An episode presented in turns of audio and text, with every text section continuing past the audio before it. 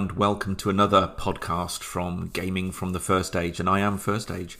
Hope you're well um, and I hope you're weathering the current pandemic uh, as best as possible. Uh, time of recording is June 2021. Um, there is some signs that we will be easing out of lockdown a little bit over the summer. Uh, we're not quite sure when. It was going to be the 21st of June, might be a little bit later. But we are heading in a more positive direction, both in terms of the control of the virus and the effects of the virus, uh, at least in our country at the moment. So that's kind of, I guess, kind of good news overall. I've, I've been vaccinated. Uh, I've had my second uh, shot, uh, my second jab, just just this week, and the vaccination program is run, is rolling out to ever increasing numbers.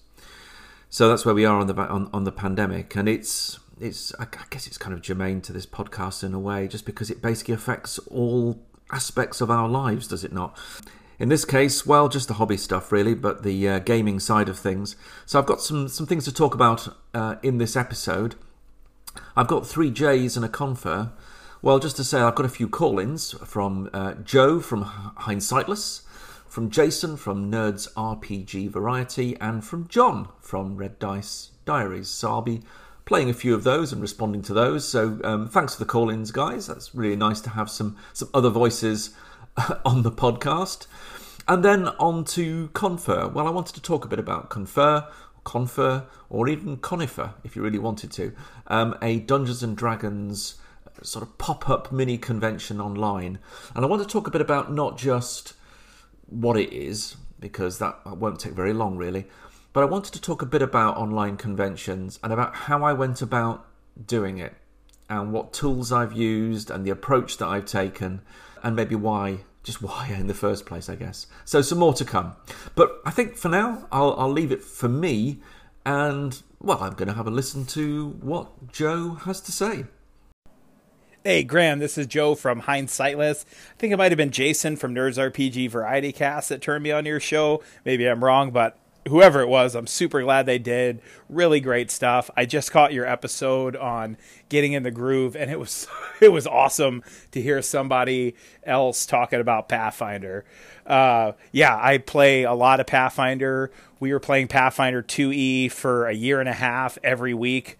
In my in-person game before the pandemic hit, we got up to 13th level. We had an actual play for it. It was called Wheeler Woe it's still out there. We have like 146 episodes, man. but dude, yeah, we had a ton of fun every week playing Pathfinder 2 and it was great, man. We haven't played it much since then, since the pandemic, but anyway, like I said, it was just awesome to hear somebody else talking about it. You got a great show. Thanks very much. Peace out. Well, hey Joe, thanks for the call in. It's, it's great to hear you. Um, yeah, hindsightless, by the way, everyone. I think with each of the podcasts that these three fine J's undertake, I shall put links in the show notes. Hindsightless is, is, is great is great fun. It, it really is. It's really well worth doing. I think I think actually if you need if you just need a tonic, you know, if you just need a tonic, just listen to Joe. To be honest, because uh, it, oh, it cheered me up. I, there's something there's something that Joe can do that I just simply can't, and it's purely national and cultural. I think awesome, but he, he says awesome in that in that in that uh, kind of American way that's infused with joy and energy. It's brilliant. So check out Joe and uh, Joe. Thanks thanks so much for your message in Pathfinder. I know Wheel or Woe, 140 plus episodes. You're a legend, um, but it is that kind of game, isn't it? I mean it. It's there for the long-term play. I'm talking about Pathfinder Second Edition. It's probably true of First Edition, it's, but Second Edition is the one that I know. It is and there's kind of a theme here for me. It is a hero, sort of hero superhero style fantasy role playing game. At first level, you're chunky, you've got feats coming out of your ear rolls. You can do just about anything to anyone, apart from anything outside of your level bubble, of course, because that's the way the game works. But yeah, superhero games and and good times. I mean, I'm really enjoying my weekly uh, Pathfinder Second Edition game. I'm, I happen to be GMing it we are really enjoying the game. We're getting a real buzz out of it. We've got a new player actually joined us, which is which is tremendous. We're eighth level now and more than thirty sessions in, which is which is pretty amazing. It might even be awesome, to be honest. So hurrah for us! And the, I mean, the thing I like about Path, one of the things I like about Pathfinder is that, well, they are continuing to provide it with some of the most sumptuous and rich support as well. They've announced six new books to come out, I think it's sort of this year ish, or in about a year, uh, over a year, some of which we've actually know, sort of, I think, knew about. Several of which I kind of already know I'm going to get because I just won't be able to resist it. Um, the highlight for me probably being The Secrets of Magic, which is just more, you know, it's just more stuff. But, you know, it'll all be really, really, really very, very good. I also fancy the Kingmaker uh, Adventure Path 2, which, of course, I mean, that's the thing. If you buy an Adventure Path from Paizo, you've kind of committed to a year's worth of gaming, at least, if you're going to really do it. And let's face it, we're not going to buy things and just read them, are we? I'll pause there. because that's what we all do. But yeah, I really, really am looking forward to that. So great! Uh, it, it's a great game, isn't it? And it, it's just full of rich rich content for your characters that you can express in play. Uh, it's got that sort of proficiency thing where you've got basically everything goes up every level. So by level 15, you're at plus 15 just because you're 15th level. Never mind your sort of proficiency levels in your skills, which might take you up to mastery, which is another plus 8. Plus your sort of, you know, bonuses, circumstantial bonuses, feat, what have yous uh, item what have yous. You know, you're pushing huge numbers. You're roll d20, you're adding sort of 20 or, whatever, or more, frankly. So you really have got that sense of, you know, power. Anyway, that's part of the fun of it. It's the rich glut of it, I would say, for Paizo. It's a wild, wacky, uh, almost gonzo superhero kind of game, and it, and, it, and it does it really, really well. So I guess what I want to say to you, Joe, is peace out. Yeah, yeah, that's kind of a British approximation to Joe's Peace Out, which is just a lot better all round. Never mind. Anyway, great to hear from you, Joe. Talk soon. And now, Jason. Hey, Jason here. Just want to say, really enjoyed your latest episode, getting into the gaming groove. And yeah, I, I think a, an updated slipcase version of 4th edition is definitely something WotC should do. I, I, bet you it would sell better than they think it would, to be honest. Um, it, would be an interesting project. I think fourth edition gets maligned unfairly. Mind you, I've never played it. but, you, you, know, another game you mentioned that I've never played is True 20, which is interesting because I really like what you were saying about it. We've kind of veered more towards Rolemaster and Harp recently, and actually playing the old MERP really enjoying that. But yeah, I, I don't know. True 20 sounds like it's worth taking a peek at. But like you, D&D never really grabbed me. You know, it was my first game. You know, I had the Mentzer red box, the BECMI red box, and I came in about three years after you into gaming in AD&D First Edition. But I quickly did Marvel Superheroes and Gamma World and you know, Top Secret, and, you know, all the other TSR games, and so, and then moved on to Palladium games, Teenage Mutant Ninja Turtles, and all that kind of stuff. But yeah, I don't know. I, I still am not. I play D and D because I play in other people's games, but when I run games, I'll run Barbarians Lemuria or I'll run you know other things. I I don't know. D and D just I haven't dropped in that D twenty phase yet like you have. So maybe True 20 will grab me. I'll, I'll grab a copy and look. Take care, my friend. Hey, Jason. Thanks very much for the call. And yeah, uh, I, I, think 4E would do well as a as a sort of a packaged product. You know, they've got the infrastructure to do it. You know, they the electronic tools which theoretically don't exist anymore, but it's the internet and there are fans, so of course they exist and they are great. The character builder is amazing. It's not supposed to exist, I expect, but it does, and it's wonderful. So if, if it was all packaged up as a as, as, a, as another expression of D and D, it would be great. Would Wizards of the Coast do that? I think almost certainly not. But you know, there we are. So the fans can, can, can of course continue to enjoy it, just as we all do enjoy older versions uh, of the games, and I'm going to stick with it. Very kind of you uh, to say that it would do well. I, I, suspect it's probably not sort of top of your list of games. It just happens to be top of my list right now, which is sort of, as I say, a kind of surprising place to be. Dungeons and Dragons Fourth Edition. Who'd have thought it? Not me. And yet you have gone down interesting paths that I really haven't gone down. Such is the breadth of gaming. Rolemaster, for example. I did a little bit of Rolemaster, possibly even Spacemaster back in the day. And back in the day, I mean probably sort of mid 80s. Did have a little sort of brush with it. I can't remember the number. Was it 66 on the critical table? Something was amazing. Um, a lot of fun. We just never kind of got into it. We tried MERP. We tried MERP in Middle Earth and just thought it was a quite a fun sort of game, but it really didn't speak to us of Middle Earth. But then, of course, we've since had amazing, richly themed games which have emulated Middle Earth, and, and particularly, obviously, the One Ring.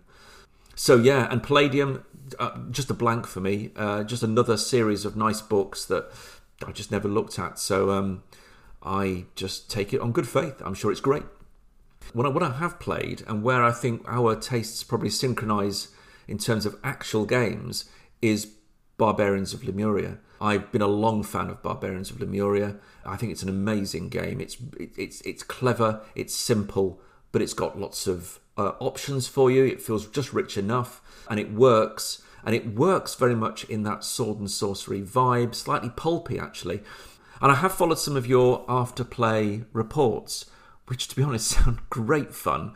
And as you describe them, I mean, I wasn't there, obviously, but as you describe them, I think they live and breathe that sword and sorcery vibe, actually. So, um, yeah, keep it up yourself. That was, was great stuff.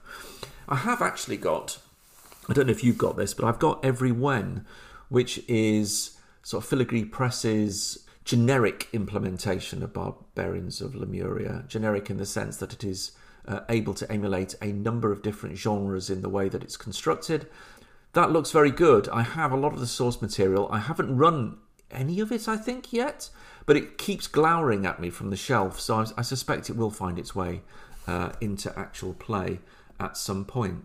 But um, yes, Everywhen I would recommend as sort of a, a good generic expression. I'd be tempted actually to run Everywhen not in sword and sorcery and not probably in fantasy because I'd probably just I probably wish would use Barbarians of Lemuria to be honest. I'd probably use Mythic Edition, but it's kind of pre-built for that. It kind of just works. I I've got a lot of Barbarian of Lemuria hacks as well. There are quite a number of hacks out there, which again have sort of tempted me because they are so accessible. Um, and that's not to mention, you know, some of the uh, official Barbarians of Lemuria powered games, which I also have. I have Honour and Intrigue, so we could do Musketeers with it. We've got Barbarians of the Aftermath, which looks a lot of fun. I almost got that to the table, so that's uh, a post apocalyptic bit of fun. Uh, that looks really, really good. Uh, Heroes of Hellas, you can get yourself off to ancient Greece with it. So yeah, um, loads of loads of iterations of Barbarians of Lemuria. But there are basically some great uh, already pre-themed, pre-worked up games for that engine, and and of course everyone is there to do everything, I guess. So yeah, rock on with with that. And True Twenty. So True Twenty, yeah, I I really love True Twenty. It's a very interesting blend of the third sort of three three three point five SRD world with its it's massively its own take on a whole range of things. I would say that the the sort of handbooks that come with it, there are three handbooks that come with it. They all provide masses of additional value. You can of course play the game straight out of the ordinary book. Do get the 2008 version if you can, the revised version. Uh, that's tidied up and a little bit a little bit more straightforward. Yeah, but it's a great game. I bizarrely, you know, as as time, time is the thing, isn't it? I have barely touched True Twenty since I did the podcast. I just haven't touched it, and that's because I've been do- I've been playing 4E, I've been playing Pathfinder, I've been running some Traveller, I've been doing other things, and there's just so much so much time that you have. I strongly suspect True Twenty is one that I will come back to. I would like to come back to the Greyhawk stuff that we were doing with it. Uh, it really is just down to time. But um, yeah, I, I, hope you like True Twenty. Have a look at it uh, just see what you think and, and do let me know if you do manage to uh, catch catch sight of it. Cool. All right. Thanks, Jason. Uh, talk soon. Cheers, mate. Hey there, it's John Harrigan from the Red Dice Diaries. Just listening to your episode where you're talking about the Omega actual play with generic comparisons. Like I say, working my way through your back catalogue. And I just want to say thanks for mentioning the True 20 system. I own that, but I've not thought about it or read it in like years since 3.5 was all the cool new hotness on the block. And it's reminding me that I want to go back and have a look at that because I remember really enjoying it when I first got it. Also, after listening to you, you passionately talk about it, I've picked up a PDF copy of the Omni system you were talking about. Had a quick flick through it now, looks pretty interesting, and I'm looking forward to delving into that a little bit more. So, thank you very much. Looking forward to listening to your future episodes. Take it easy. Hey, John, thanks for your call in. And yeah, um, Red Dice Diaries. I'm a long term fan of Red Dice Diaries. I go way back with John, and especially John's YouTube RPG reviews. So I, am trying to think how how far back I go with those. It's quite a number of years. I remember meeting John. John, you may not remember, very very briefly. I think it was a dragon meet, and I think I, I don't know whether whether someone introduced who you were, or I just actually recognised your voice. And we sort of kind of said hello. That's probably about it. but anyway, lovely to hear from you, and, and, and thanks for the call in. Yeah, and just to respond on Omni, for the, I guess for those people sort of listening in, if you go back to my back catalogue, I talk about the Omni system or the Omega system, the system that powered Talislanta. I think it's a great game. So much so, I've sort of started that this project to write my own iteration of it, which I'll call Blade and Spell. Uh, I, I, think I, I, think I'll call it something else probably eventually, but it's probably it's probably a code name for what it was going to be. And it's got that it, it, operates for me that similar to, similar territory to True Twenty actually, but it's very much its own thing. A very simple, elegant dice mechanism and task resolution system, all based around one results table. It works really very well. It's that classic combination of attributes, skills, and kind of talents that come together, and it has that it has that free form sort of sphere based magic system. You know that you know, a la Mage and others, uh, and probably Ars Magica, where you basically own knowledge of and power around certain spheres. Those spheres let you do things within a certain constrained sort of corridor of things. So it might be uh, something around energy, it might be around time, it might be about you know, attack and offense, it might be around nature. It might so a sphere is a thing, and you have power within that sphere, uh, and then you build your own magic um, around what you want to do, and the more complex and amazing things you want to do, well, it's the you know, it becomes harder for you to do it essentially, and therefore it's more draining, it's more uncertain, and that's kind of how the game works. And actually, over time, if you use a lot of magic, it, it you know the world kind of works against you and kind of tries to strip you back. It's clever and it's simple. I haven't again. I there's there's a kind of a theme here. I haven't done much with Omni since those podcasts. I've, I've run a little bit of it um, as one offs. I want to get back to it. And in fact, when I have more time, and that's probably, we're, we're probably talking now next year, when I have more time, I would like to go back to Blade and Spell and finish it. I have got no idea whether, given that I don't have the IP for it, whether I'll be able to actually publish it. I, I, I think I need to sort that out properly first. I think if I do do a lot of work, on the Omni, on my take on the Omni system for fantasy, I'm going to need to get clearance to get it published first because otherwise it will be a lot of work just for me running a few games. So we'll see. Something I might come back to. In the meantime, I, you know, I could run Talislanta Fifth Edition, couldn't I? Because I rather like that. Um, although I'm not, I, again, I'm not such a knowledgeable type on Talislanta. I'd look to my mate Tom for that but yeah, uh, great game, and I, am yeah, I'm, I'm really glad you picked it up to have a look at it.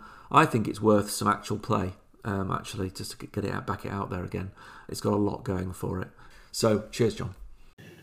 Hey there, it's John here from the Red Dice Stories. I've just finished listening to your episode where you're talking about virtual tabletops, and I've got to say, I pretty much agree with you. As someone lives in a small town, it's been a real boon for me to be able to use virtual tabletops and play games online.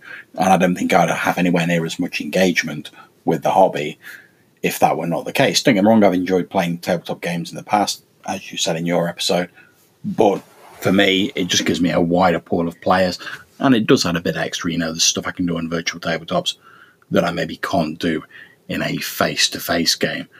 Not to say that they're ever going to sort of supplant each other, but I like the fact that we're using newer technology to enhance our games and stuff like that.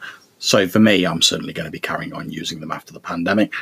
I enjoyed your sort of roundup of the virtual tabletops that you've had experience of. I used Roll20 for a long time, but sort of uh, various sort of uh, issues, particularly with like lagging when the obviously more people were getting online with the pandemic, led me to search for alternatives. And I'm currently using for my old school essentials game uh, Foundry VTT, which I found pretty cool, and there's a lot of community created content on there. Although, again, as you were saying with some others, if there's not a system set up for it, it's a little bit beyond my abilities to create one despite having looked at numerous sort of YouTube videos and stuff like that. I just don't have the time to devote to it. So I expect if I went for a game that wasn't on Foundry VTT, I'd probably try one of the sort of simply, you know, just sort of map and tokens ones that you were talking about. Anyway, very much enjoy the episode, dude. Keep up the good work, and I'll catch you soon. Yeah, so heartily agree with you, John. Um, without without the VTTs, um, I probably, as you say, just, just essentially would not have engaged with the hobby virtually at all over the past sixteen months and I'd have missed it. You know, I'd, i really would have missed it. And it's been a it's a, a, boon is the word. A boon is the word. It's been a real boon, and it's been an escape actually. You know, from some of the pressures and some of the you know the effects, I suppose, of of living through a pandemic. It's it's been a place that we can go to where we can explore different things and have some fun with with people. And, you know, I'm delighted to be able to game with so many people from different parts of the world. You know, I've got a, one or two people I've been playing with from the States, which has been really, really nice. And indeed, just people dotted around the UK, never mind anywhere else. You know, it's uh, people I otherwise wouldn't have gamed with. So, yeah, and I think we are really lucky we've got this. Well, I say, well, I'm sure luck has got nothing to do with it, but we've got this rich array of virtual tabletops. Uh, to a degree, I think the point I'm making is, is it doesn't it, it almost doesn't really matter which one you go for. As long as you find one that you like, you can work with, and that you can bring your players into as easily as possible and quickly as possible and really enjoy games, it's fine. And if you want, if you want to use some of the free tools such as Discord and others, um, that's all great, isn't it? Uh, it? It gets you out and it gets you gaming. So fantastic, fantastico. Great. Well, I shall. I, th- I, think you've inspired me to go and find some more Red Dice Diaries. Actually, John, I'll, I'll I'll be back later. Cheers. See you, see you around. There you go. Some call ins. Uh, nice to hear from those three. Yeah, if you have any comments, questions, concerns, so I'm, I'm starting to sound like Dungeon Muser now, then yeah, drop me a line. We will jam. So, there, there they are. Yeah, so confer then. Confer. I thought I, I felt really clever about that. Confer spelt with a four instead of an F yeah, think about it. Yeah, I, I felt, oh, oh gosh, I thought that was really clever. But yeah, a fourth edition Dungeons and Dragons mini pop up convention. And I, I wanted to talk to you a bit about that because I, I, I'm quite interested in the process, my thinking around this. So just, you know, I think maybe sort of listeners of the podcast will know that something that I love to do is create gaming spaces for people to come together and play the play play games and play the games of our hobby. I like doing it. And typically what I do is I run a series of small conventions, 40 to 80 people, at a local hotel, Garrison Hotel in Sheffield. We've got a great relationship with the hotel. They've got kind of got used to us now, and they know what to expect. And I think we're, you know, we, we just get on really well with the venue. The venue's great. It's it's a hotel, so they sort out all the overnight stays. They obviously sort out all the catering and the bar, and it's all available at your fingertips as part of the convention, which is really really nice. Um, obviously, people can find other other places to stay around the hotel, but we have that central facility, which is really lovely. So that's all sorted out. So uh, so when I run a convention, uh, I run it with a, with some friends. So typically there are a gang of three of us, I would say, and for one of them, I think it's a gang of two. But I don't do it all on my own. I get loads of help uh, and support from a couple of, uh, of friends who also enjoy the process of organising these things. And we do everything else other than what the hotel does. So they obviously the hotel hi- um, hires us some rooms so we can actually put people in. We sort out the rooms themselves, and in the lead up to the conventions, we will sort out the, you know the games themselves. Make sure there are games. We do the scheduling, and we will sort out sort of membership sort of questions, concerns, a little bit of money just to really largely cover the venue and the room hire. Uh, a little bit extra, which sometimes we do as giveaways we don't make anything on the conventions. We try to keep it tight so that we, you know, acquire the money that we need, basically, and that's all. Which means it's a good value convention for people to get a breakaway. And that is the other thing about the conventions we run because people travel, even if it's not very far, um, to Sheffield to stay over. It's a bit like a holiday. You know, you're leaving your home environment, you're going to a place, you're physically meeting people. I think we've forgotten what that's like, really, haven't we?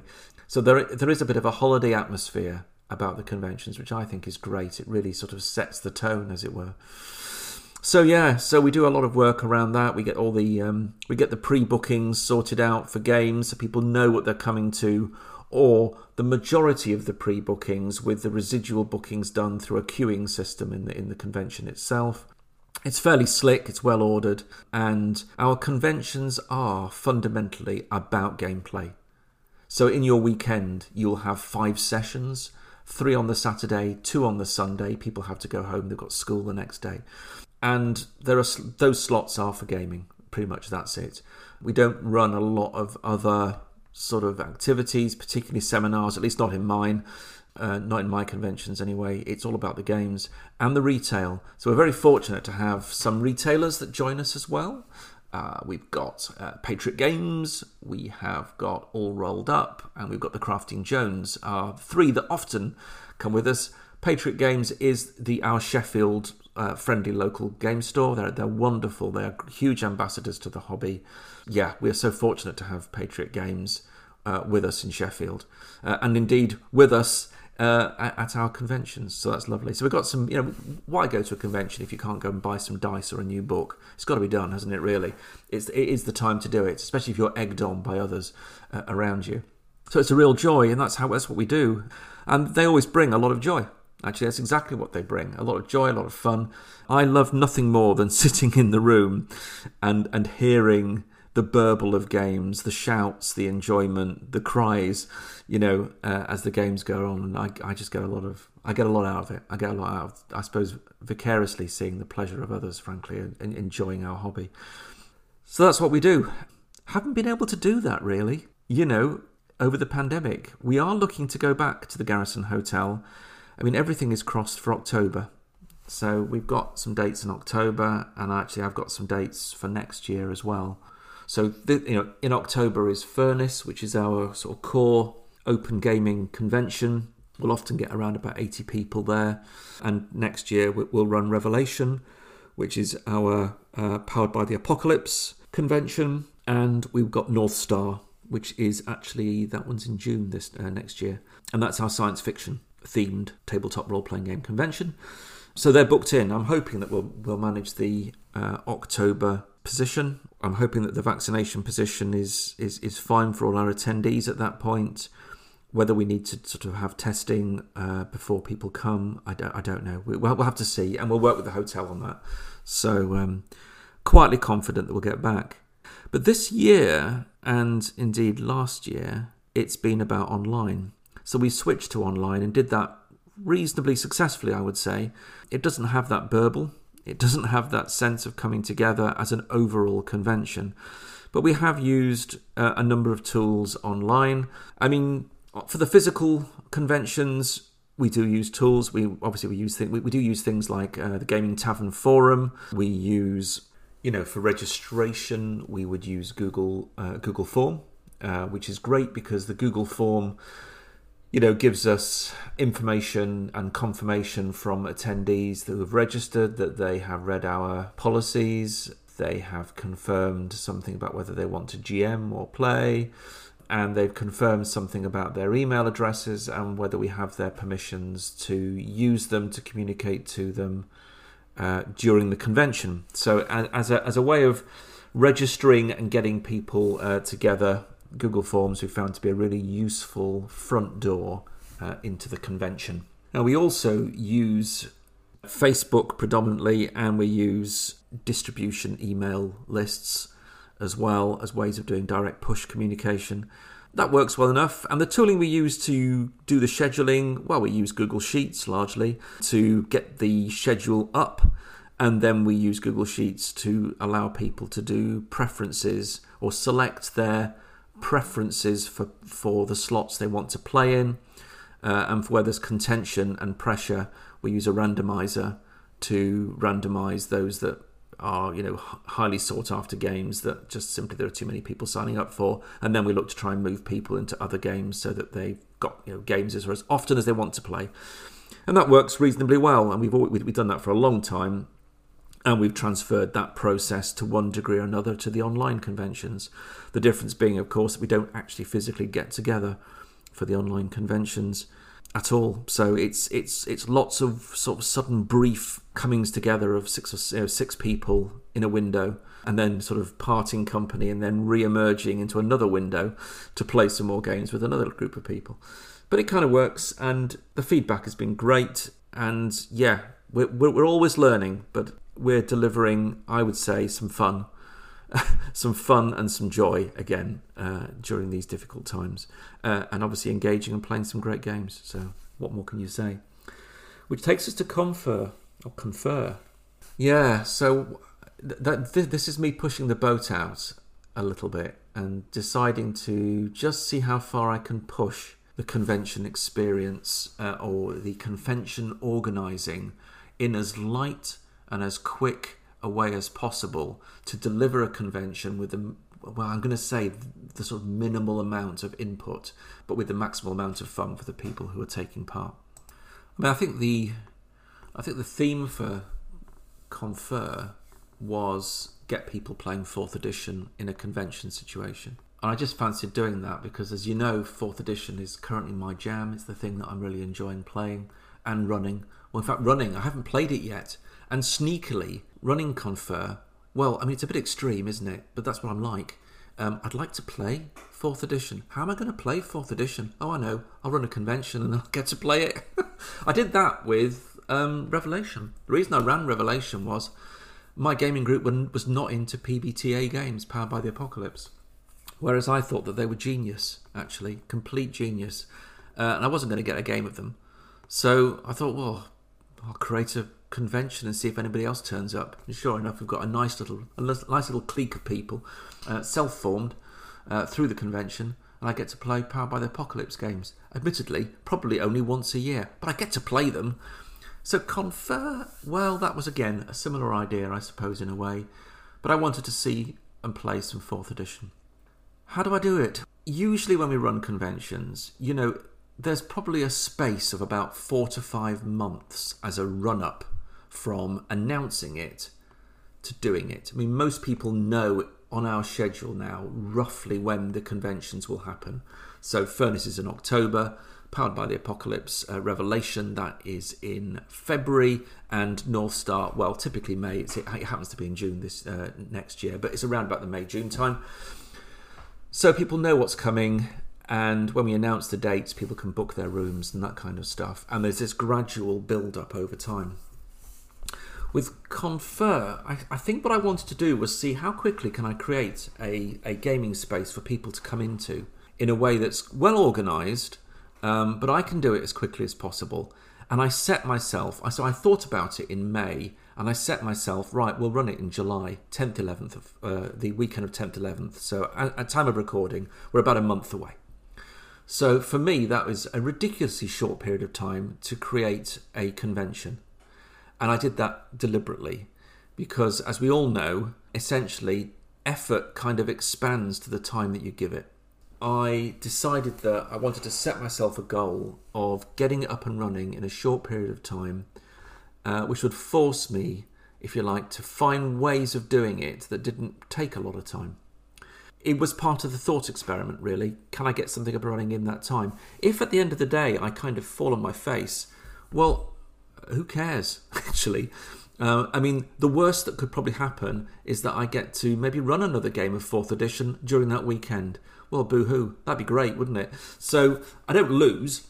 I'm not buying anything, so there's no financial upfront cost for me or risk. I'm not buying any rooms. I'm buying space in the internet. So that's that's easy to do. So I wanted to talk a bit about about how I went about it. Um, I think that would be interesting. I hope that would be interesting. I, I I found it interesting getting to the point where I could get it up and running. So how did I do it?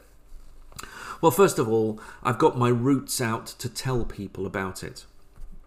And they exist already. So there are some Facebook groups, there's some Discord servers, there's my usual haunts in terms of forums. Even even our, even this sort of venerable and large RPG.net, you can find some appropriate places to, to put adverts in. So I sprinkled adverts around to let people know.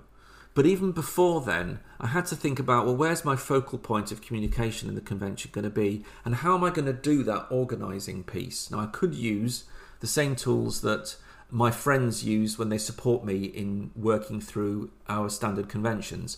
I don't tend to do the game scheduling. Uh, got, uh, my friend Elaine does that mostly, and for North Star, that's uh, Dom that does most of that. Um, so they kind of do that if you like, for me, as it were, or at least for the convention. And I don't. And I decided that um, I wanted something that was didn't really involve me having to manage a sheet. So the, the, the tools that I have used have been Warhorn, warhorn.net. I decided I would have a go at I'm going to say mastering it. I don't know if I, I, quite would go as far as that, but literally being able to construct a convention on the Warhorn site. The Warhorn site, you can go and take a look at it. It is built for that. It's built for building up conventions, putting on your slots, adding scenarios into your slots, and letting people register and then self register when you open those slots for games. And it's self actualized. You know, it, it, just it just works. So you set up the framework and then people can just come and decide what they want to play. So in that sense, it really worked for me. Now I'd had some I'd had some mixed comments about Warhorn in terms of the simplicity of the design and the simplicity of the user experience, and I might find it a bit clunky. I have to say, on a couple of occasions, I did str- struggle with the very basic things until I worked out. So, things like adding a scenario into a slot. I can't tell you how long it took me to work out how to do that. And once I did, I thought, oh, that's obvious. just so there we are. So there were just a few things. But as a site, I, I like it. I think it's good. It, do, it, frankly, it does the job. It does the job in a very particular way. So I can't control how it does it, but what it does do, it does very, very well. So I constructed a Warhorn site and some some empty slots. That didn't take too long to do. I had to. I wanted to blend in some of our some of the learning that we had from our previous conventions, and that's largely around safety tools. So I've I've come into the safety tool world now. I've been I've been playing gaming since eighty one. We didn't have safety tools in eighty one. I, I think they are more than worth having.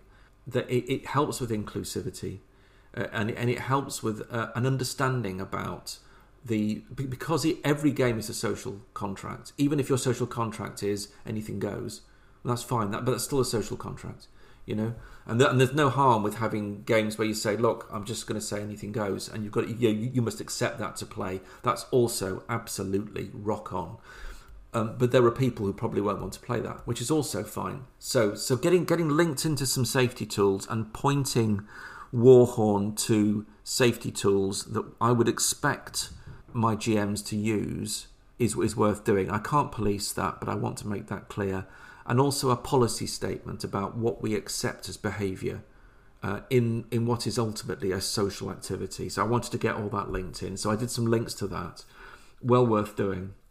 Well worth doing. And in fact, I say well worth doing. I think for many who are looking at conventions, it's not just worth doing; it's actually essential.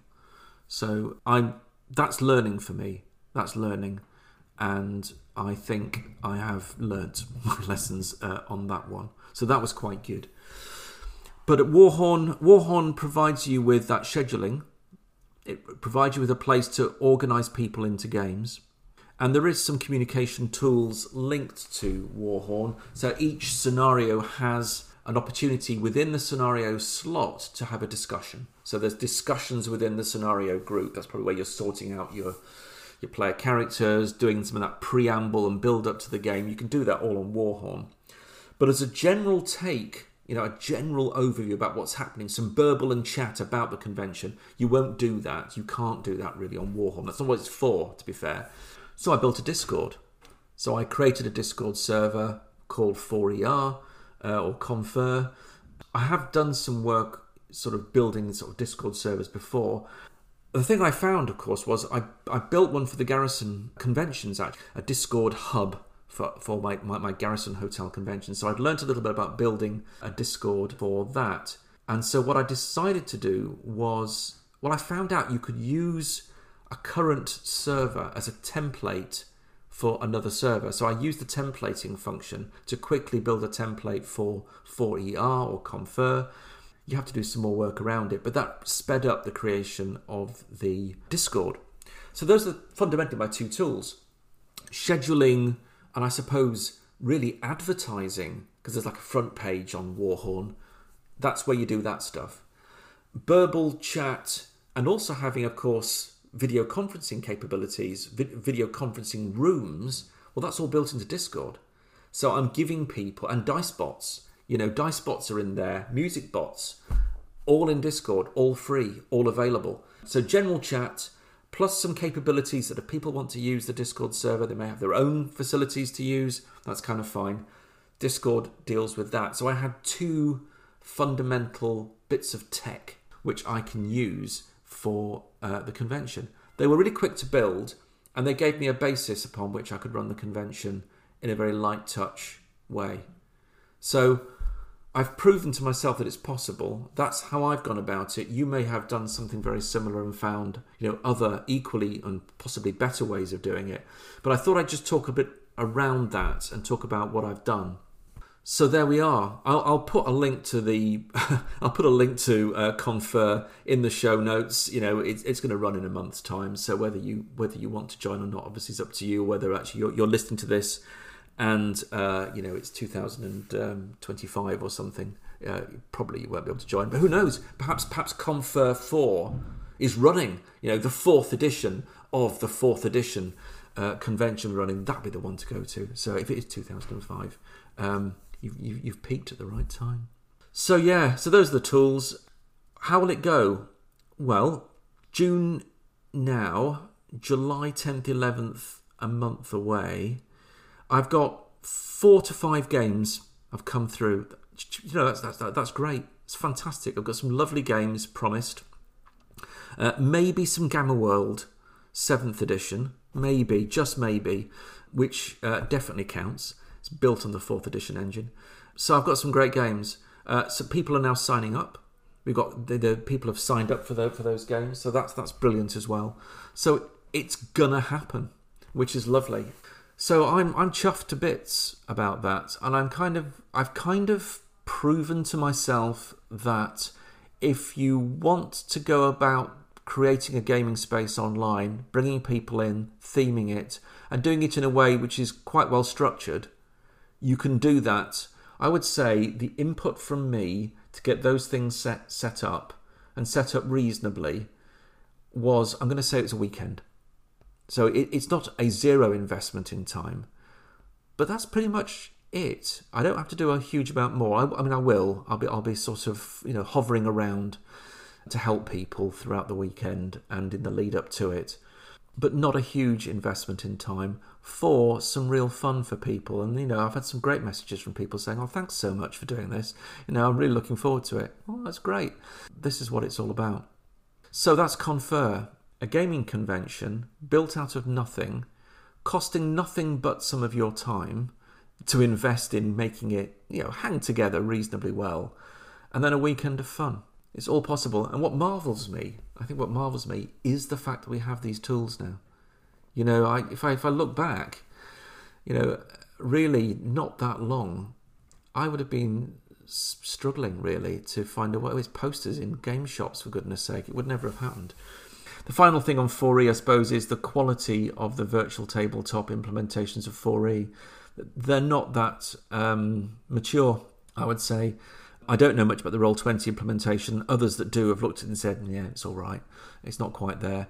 Foundry implementation is coming. It's in beta at the moment. I, I, like the look of it. I can tell it's going to be great. I, I would say it was early. I haven't I haven't invested in it. I'm, I'm going to say in terms of time. I have the feeling I am going to be using fourth edition in Foundry at some point, probably this year. I use uh, Roll at the moment, and I've created my own sheet for that, and it works. It works well enough.